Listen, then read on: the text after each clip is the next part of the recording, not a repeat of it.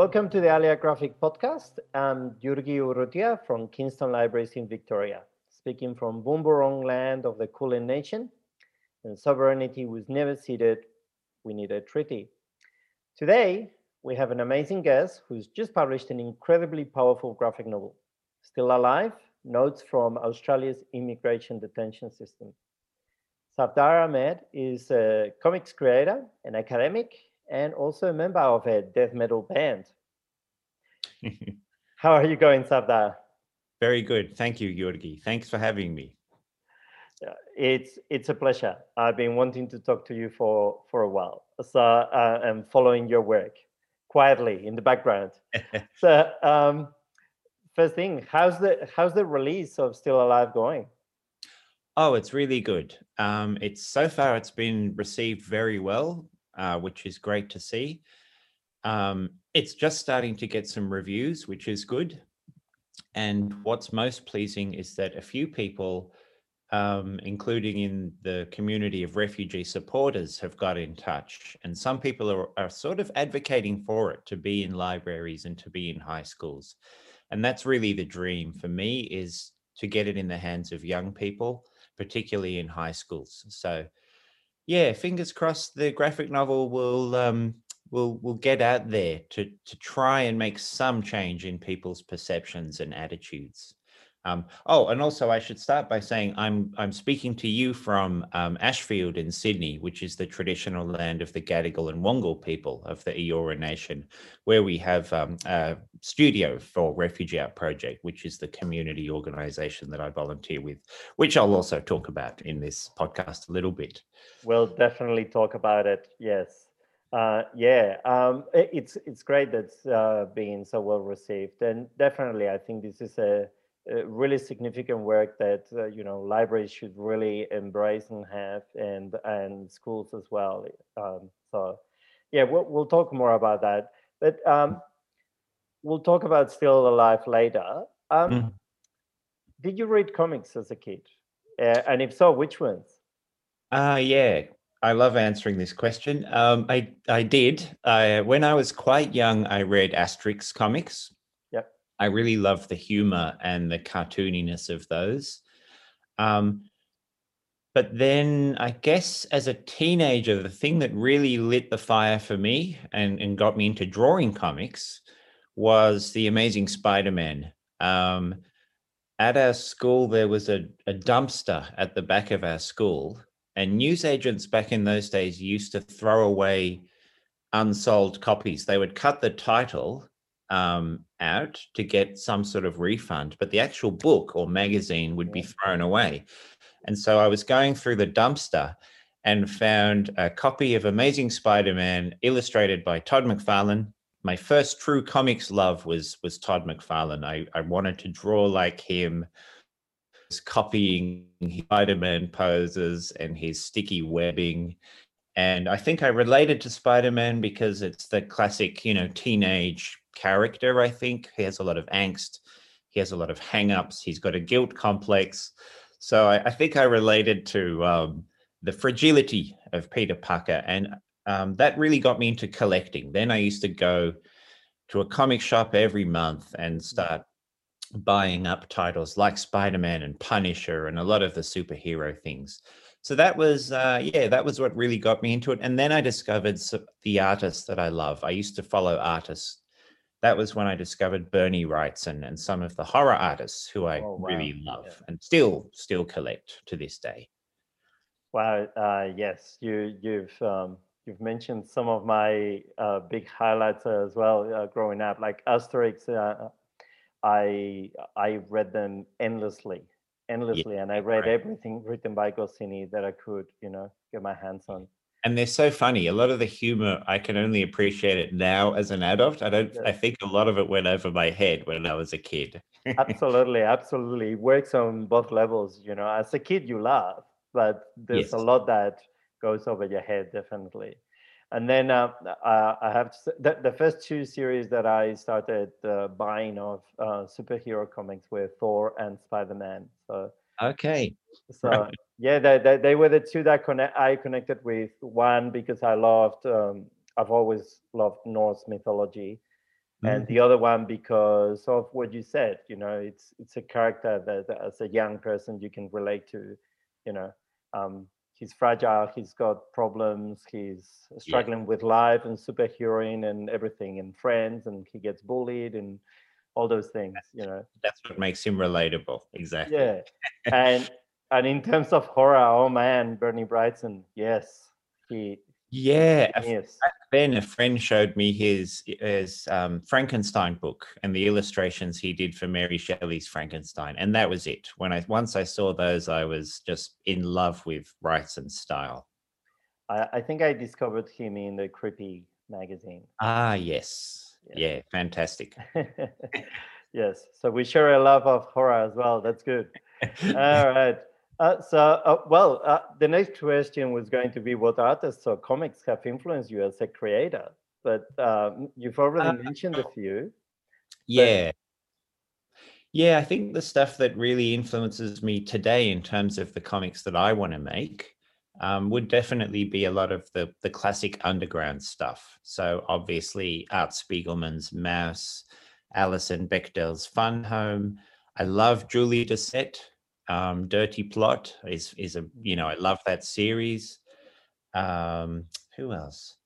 Yeah, mostly sort of things that are quite raw and autobiographical, some form of truth-telling. Joe Sacco's graphic journalism is wonderful, his books on Palestine and Bosnia.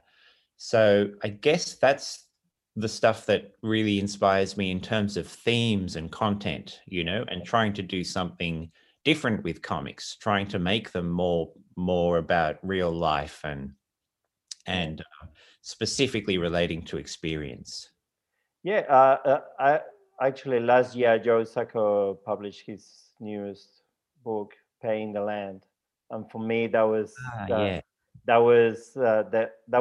for me, I think, the graphic novel of the year, you know, or the one that I most eagerly awaited for. I still haven't read that one, but yeah, I'll look forward to it. I love his stuff. It's fantastic. Yeah, and when I was reading Still Alive, I could sense, you know, some parallels between what he does and what you're doing. Yes. We may talk about it later, but yeah. Also, I felt we'll talk about that later. Okay. You've published also. Some zines, web comics on different topics. Some of them can be read on your website, actually.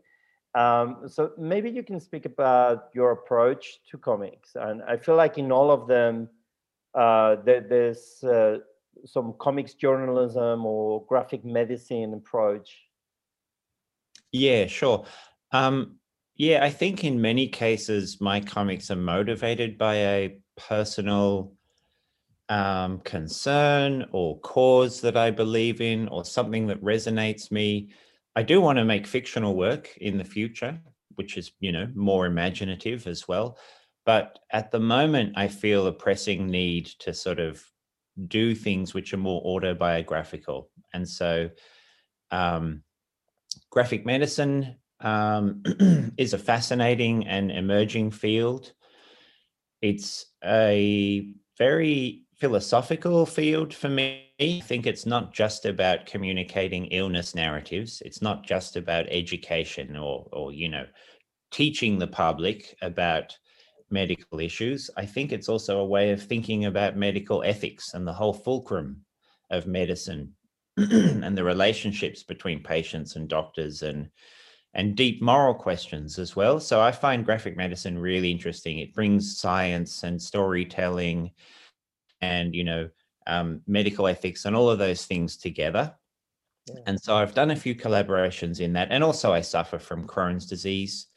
And so I've done an autobiographical comment about my experience of having Crohn's disease as well. So I think, yeah, the real world is very complex and engaging, and I still want to interpret my place in the world, you know, and describe that in my comics. So probably even when I do fictional work, it'll still be quite strongly personal in some way. And that's the sort of work that really inspires me and interests me. So a lot of it is, I guess, me you know, bumbling through the world and trying to figure out my place in it. I think that's one of the great purposes of art, you know, is to understand yourself in relation to the other and the world around you.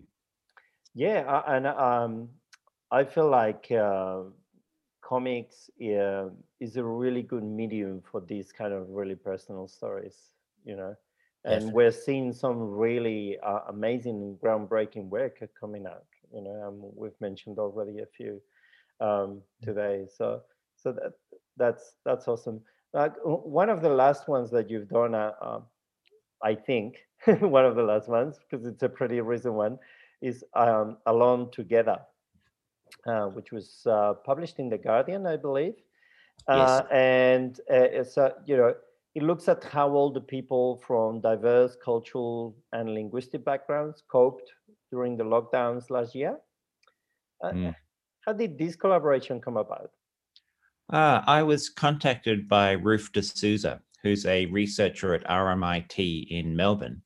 And she was part of an interdisciplinary team of researchers who interviewed older people from culturally and linguistically diverse backgrounds to see how they coped during the lockdowns in Melbourne, which were more severe than Sydney, as we know.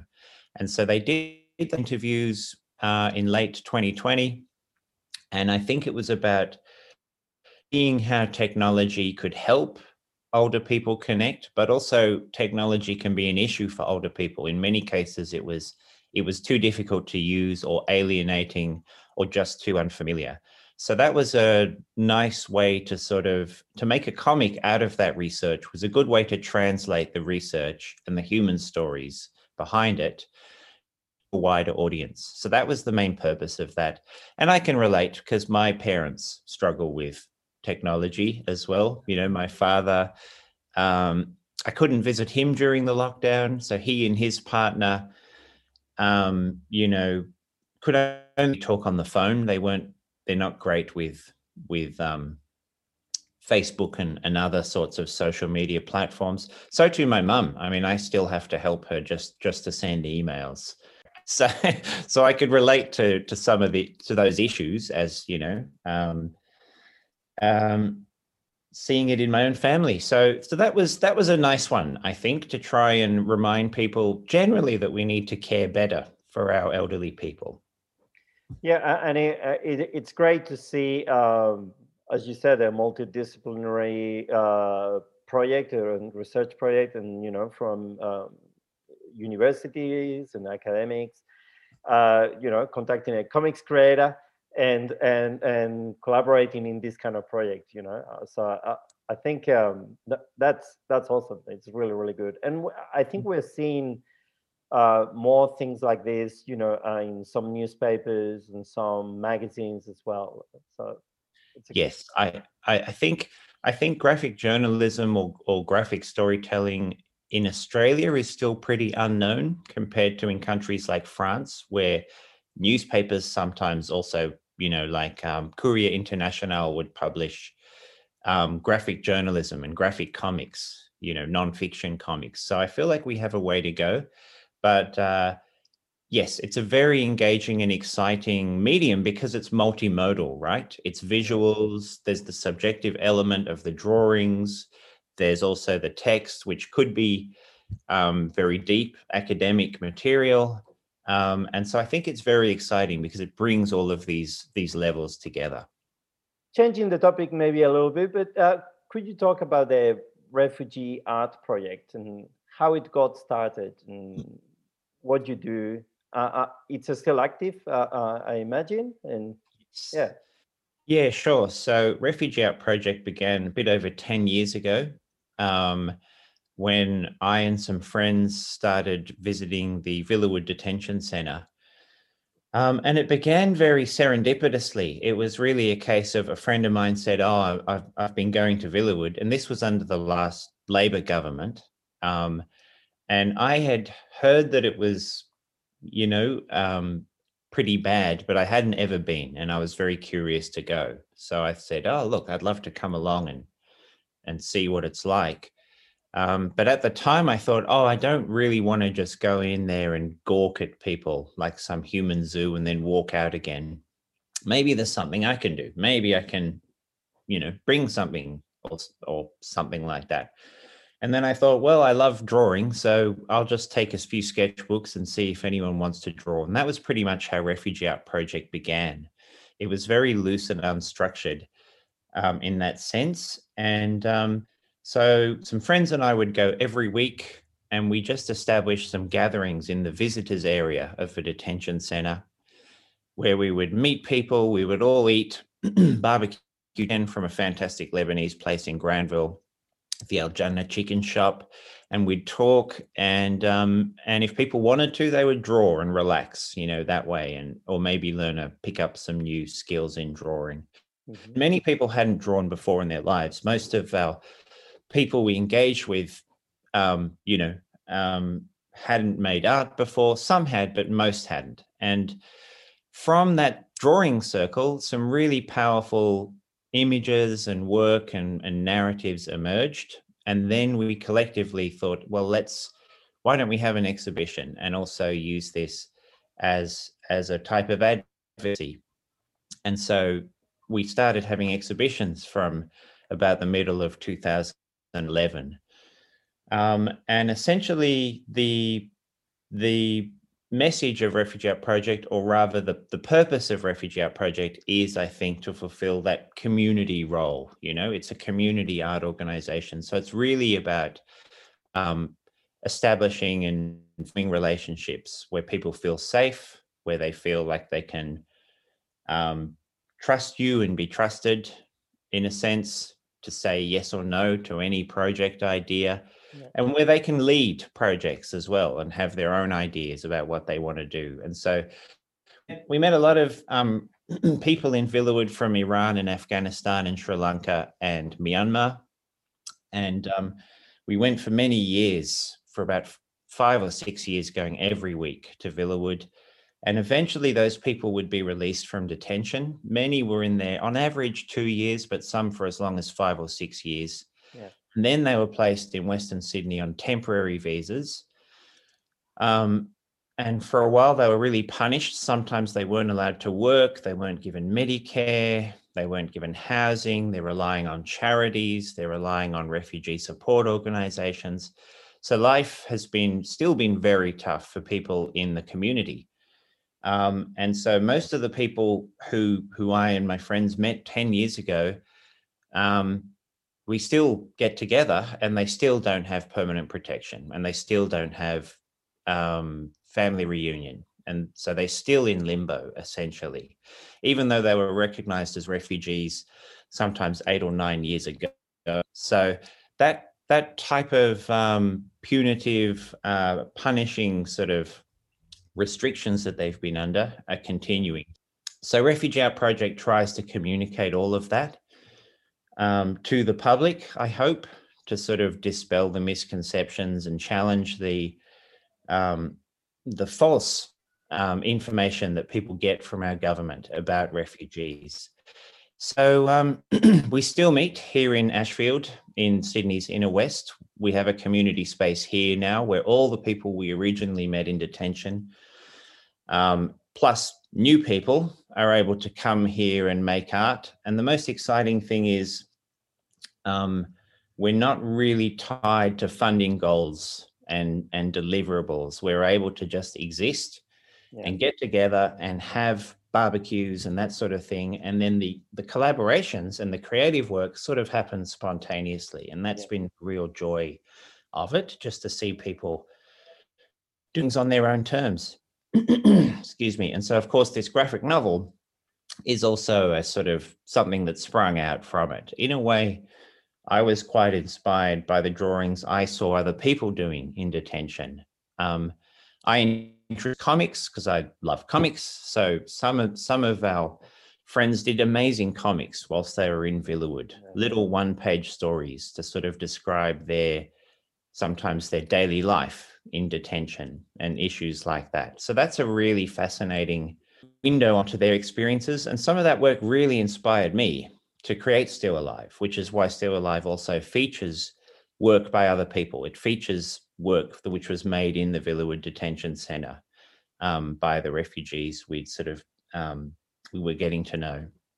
And that was important as well, to sort of bring their agency and their hand and eye and their drawing into the comic.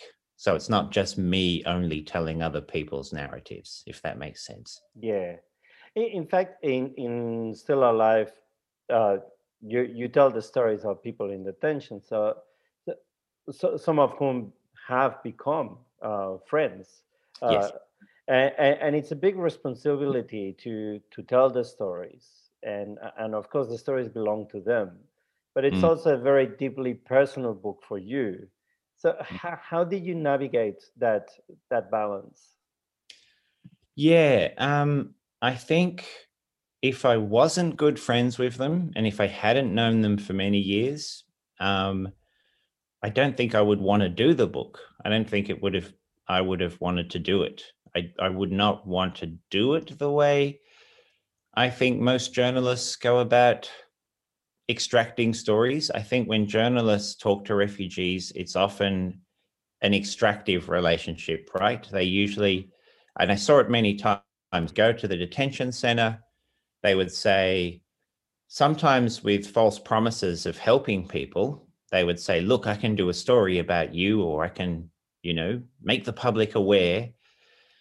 And then they would take that person's narrative and make the story. But often the person who told the story would be feeling sort of used, and it didn't always help them. Sometimes the opposite. Sometimes people would be punished for speaking to the media. So I saw situations where the results weren't always in the best interests of people in detention. And so I think in terms of this, it had to be a collaboration based on relationships of friendship and trust, basically. And so the fact that I was close and good friends with most of the people in the book wasn't an issue or wasn't problematic in terms of the creative process. Actually, it was essential for it, because I was consulting with them. The main character in the book is Haider, which is not his real name, that's a pseudonym. And his is the story that sort of threads through the graphic novel from when he was very young to pretty much to today. And so that was the one where I felt the most responsibility, I guess. But fortunately, he and I are very good friends. So I was able to show him the draft at every step. And every time I did a new chunk of his narrative, I would show it to him. And he would correct it and say, oh, this didn't exactly happen like that, or that thing didn't look like that. And so we try and get it as right as possible. And that meant a lot, because I want him to also feel ownership of it. And I want him to feel as though I'm doing my best to do his narrative justice. And so, yeah, that was really important. And so I'm kind of happy that there is that sense of trust and consultation. Yeah.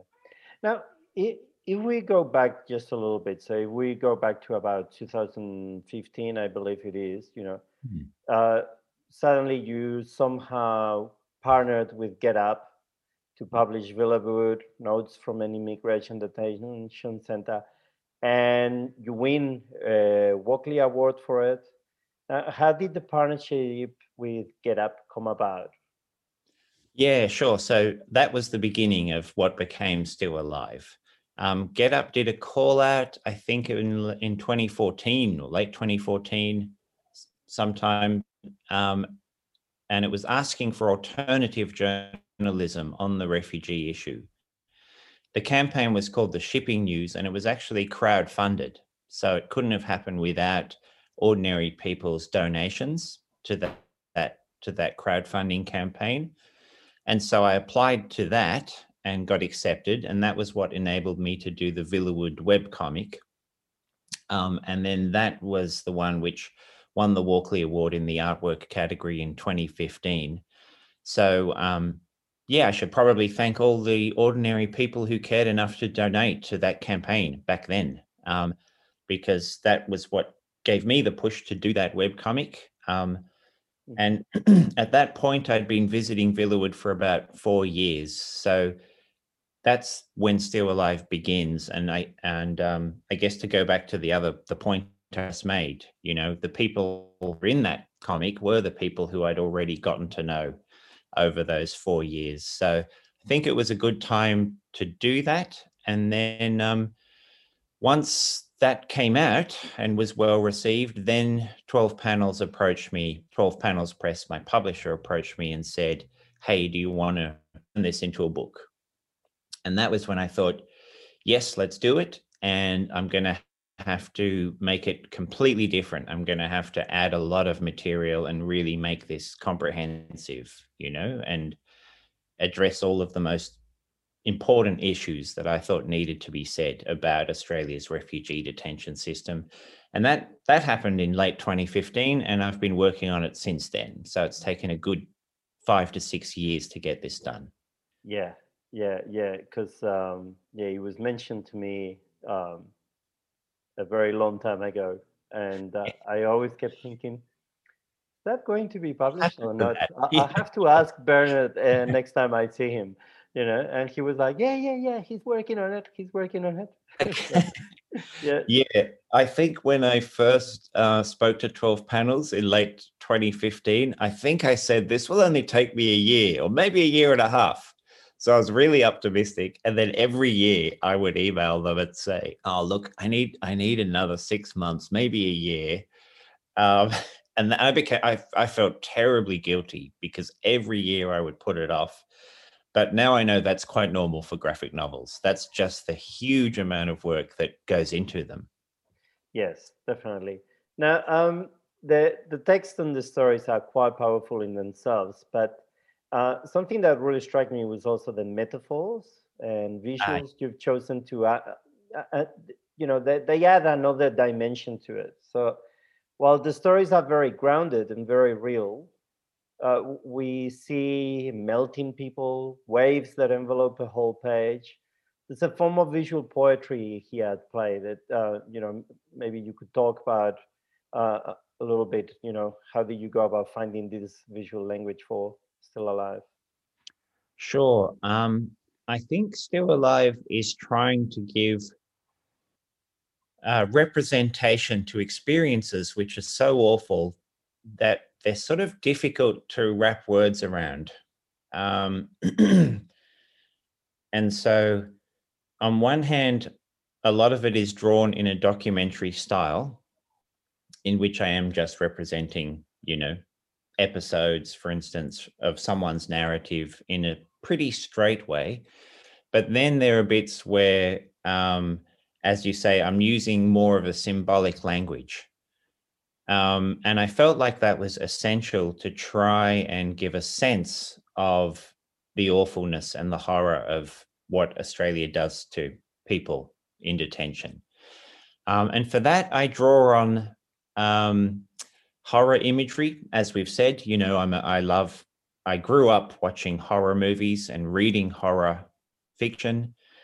And so I love the genre, and I particularly love the way horror can be used as a vehicle for social critique. I've always found horror very thought-provoking because it does claw at social anxiety.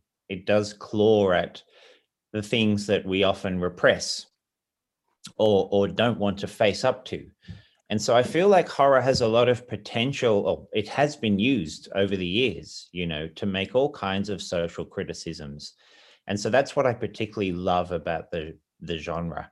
And so for that reason, I bring in some horror symbolism. Yes, there are bits where characters melt or crumble. There's the bit at the end where I sort of melt a puddle of goo and then sort of come out of it, this kind of reanimating corpse sort of climbing out of the gunk.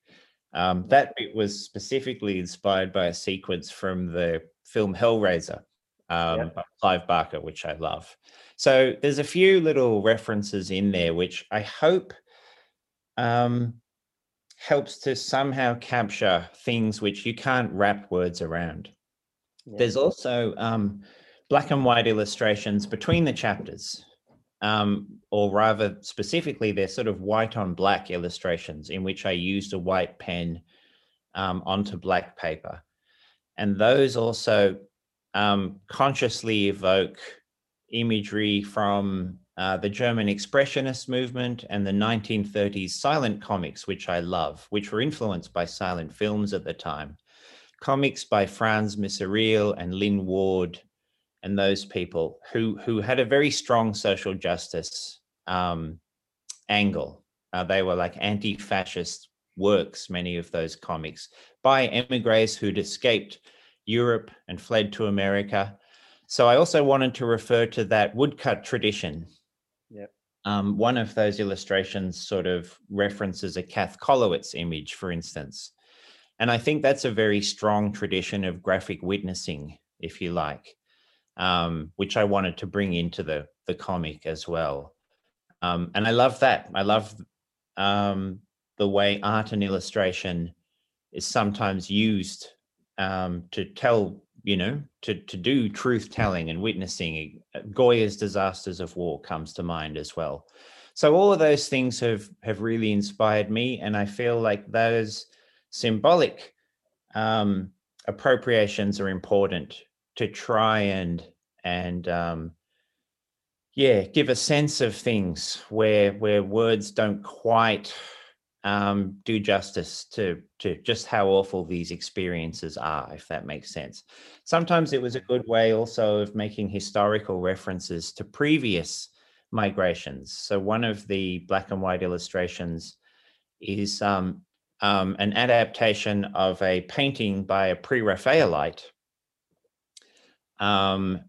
artist from England in the Victorian era, who did a painting about English migrants to Australia. So that's a conscious reference to the settlement and colonization of Australia, and how historically we all look, well, Australians historically look so sympathetically on their convict heritage, but also on the migrants who came to settle this country. And it was important to sort of tie it to that. So there's those historical references as well to World War II refugee waves, as well as the settlement of Australia. So those ways, those references help to kind of ironize our history, I hope, yeah. And also recast what's happening now in a different light.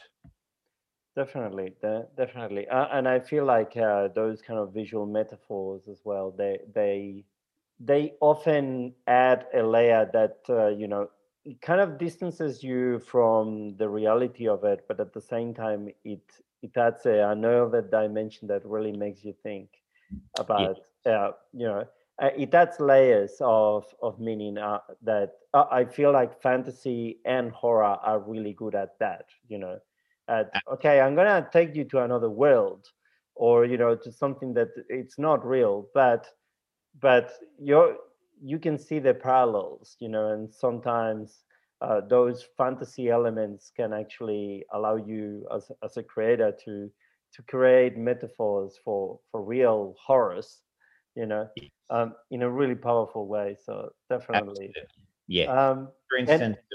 Yeah. Think for instance of how Guillermo del Toro uses fantasy tropes in Pan's Labyrinth to describe fascism. Like, you know, that's a great example. That's actually one of my favorite movies of all time. So thank you. Okay. Yeah. Yes, and of course, you know, coming from the Basque Country, which is part of Spain, sure. Looking at that movie, you know, it has so much to say about the Spanish Civil War and the dreams of that time. You know, it was a few years where there was a hope and a dream of a completely different world, you know, and then that was crushed by the fascists, but you yes. can still see traces of it, you know. Yeah. So yeah, and that melting phase, by the way, at the end, that's interesting. You mentioned that the reference there was Hellraiser, which is one of my favorite horror movies. Okay. I didn't think of that though when I read it. It actually reminded me of Robert Crumb, because he has a very famous, I think it's 6-panel one page where he's, I think it's called right. Stoned again or something like that, where his face kind of melts down. That's right. Yeah, okay. I wasn't consciously thinking that, but yes, I have looked at a lot of Robert Crumb. There is that, it's an acid trip or something, and he starts melting. That's right. Yeah, that's right. Anyway, Still Alive is a really monumental achievement, in my opinion. I really hope that this book is read widely. You know, what's next for you now? Are you starting another graphic novel? Or you know, after 6 years, you think, well, maybe I'll do something small. Yeah, well, thanks so much first. That's it. Now it's a case of what am I going to do next? I've got a few small creative projects which I'm working on, which is a nice break. It's sometimes very satisfying to do something, something small that gives you that reward sooner than a graphic novel. But I definitely want to start again on a long form project. I'd like to do a couple of books over the next 5 to 10 years, depending on how long they take. But I can't exactly say what's next at the moment. It's still that lovely process of playing with ideas, you know, and thinking of what I really want to do. I do love autobiographical work, so I do want to do a long form autobiographical comic. So I've been chipping away at that, which is all about my childhood and my family, and I guess my way of explaining myself to myself and to other people. So that's definitely one thing that I'll release at some point down the track, and I'm working on just for self therapy, if nothing else. But then, yeah, I'd love to do some new books, but I'm not sure at the moment. Can't really say what's next. Yeah. Well, we definitely look forward to seeing more what you come up with. Thanks. Sure, it will be interesting.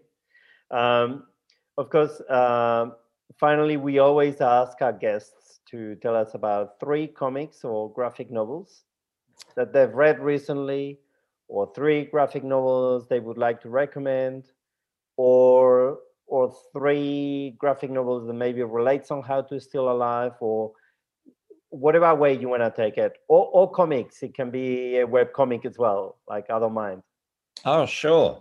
So, sure thing. I recently read the anthology Drawing Power, which is published by Abrams Books, which is an anthology of women's comics recounting experiences of sexual violence, harassment, and survival.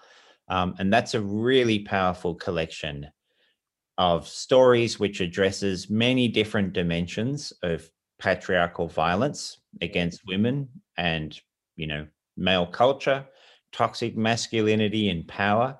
Yeah. I think that I just finished that, and that really impressed me. I feel like that's something more people need to read. Definitely. It's a very powerful anthology, and it actually also has about 3 or 4 Australian creators as well. So definitely one to have at libraries. We have it at my library. So. Oh, okay. Good to hear. Yeah, absolutely. And they're very strong contributions as well. So that's essential reading, I think. What else? I'm also writing an essay at the moment about Australian comics, in which I get to talk about some of my contemporaries, because I feel like at the moment there's a very exciting upsurge of work by people from very diverse backgrounds. Until very recently, Australian comics have largely been done by white men, it has to be said. And the surveys show this, but just in the last 5 or 10 years, there's been an explosion of work by people from diverse backgrounds, which is really exciting. And a lot of that work is autographic work. A lot of it is very powerful examples of people claiming space and putting forward their, you know, stories and experiences. So I've been reading, work of a fellow contemporary Australian artists in that context. So one example is Claudia Chinyere Akole. She did a fantastic comic about Black Lives Matter and why, how that applies in the Australian context and her experience of blackness in this, of being black in this country. And so that's an amazing example. Also, my friend Samuel Beattie, he does incredible comics about his experience of being a trans person and transitioning. And so his work addresses gender and subjectivity and embodiment and sexuality in a really interesting way as well. Samuel Warman, Sam Warman's an inspiration as well. He's done so many fantastic comics about Australia and Australian history. So yeah, there's a really exciting explosion of contemporary work going on, which I think will produce amazing graphic novels in the next decade or two. So that's really, you know, those are some names to look out for. Rachel Ung also does brilliant reflective, philosophical, biographical type comics as well. So sorry, I'm just throwing names at you, but yeah, there's a lot of really interesting things happening at the moment. Yeah, that definitely really, really interesting work being published. Definitely, when you publish that essay, you know, keep us posted. Sure, definitely, definitely. Yes, we'd love to hear about it. Yeah, definitely. Absolutely. Well, it's been an absolute pleasure. I hope that Still Alive really finds its way into a lot of schools and libraries, and you know, it finds the readership that it really deserves. It's monumental work, and you know, it really deserves to be read, and it's an important story. Thank you so much. It's been a real pleasure to talk to you, Jurgi. Thank you. Thanks for listening to Alia Graphic Podcast. Hit the subscribe button on our YouTube page and subscribe to our podcast on Apple Podcasts. You can also follow us on Twitter at Alia Graphic. Email us at aliagraphicinfo@gmail.com and check our blog, aliagraphic.blogspot.com, for updates, monthly roundups of news and new release titles.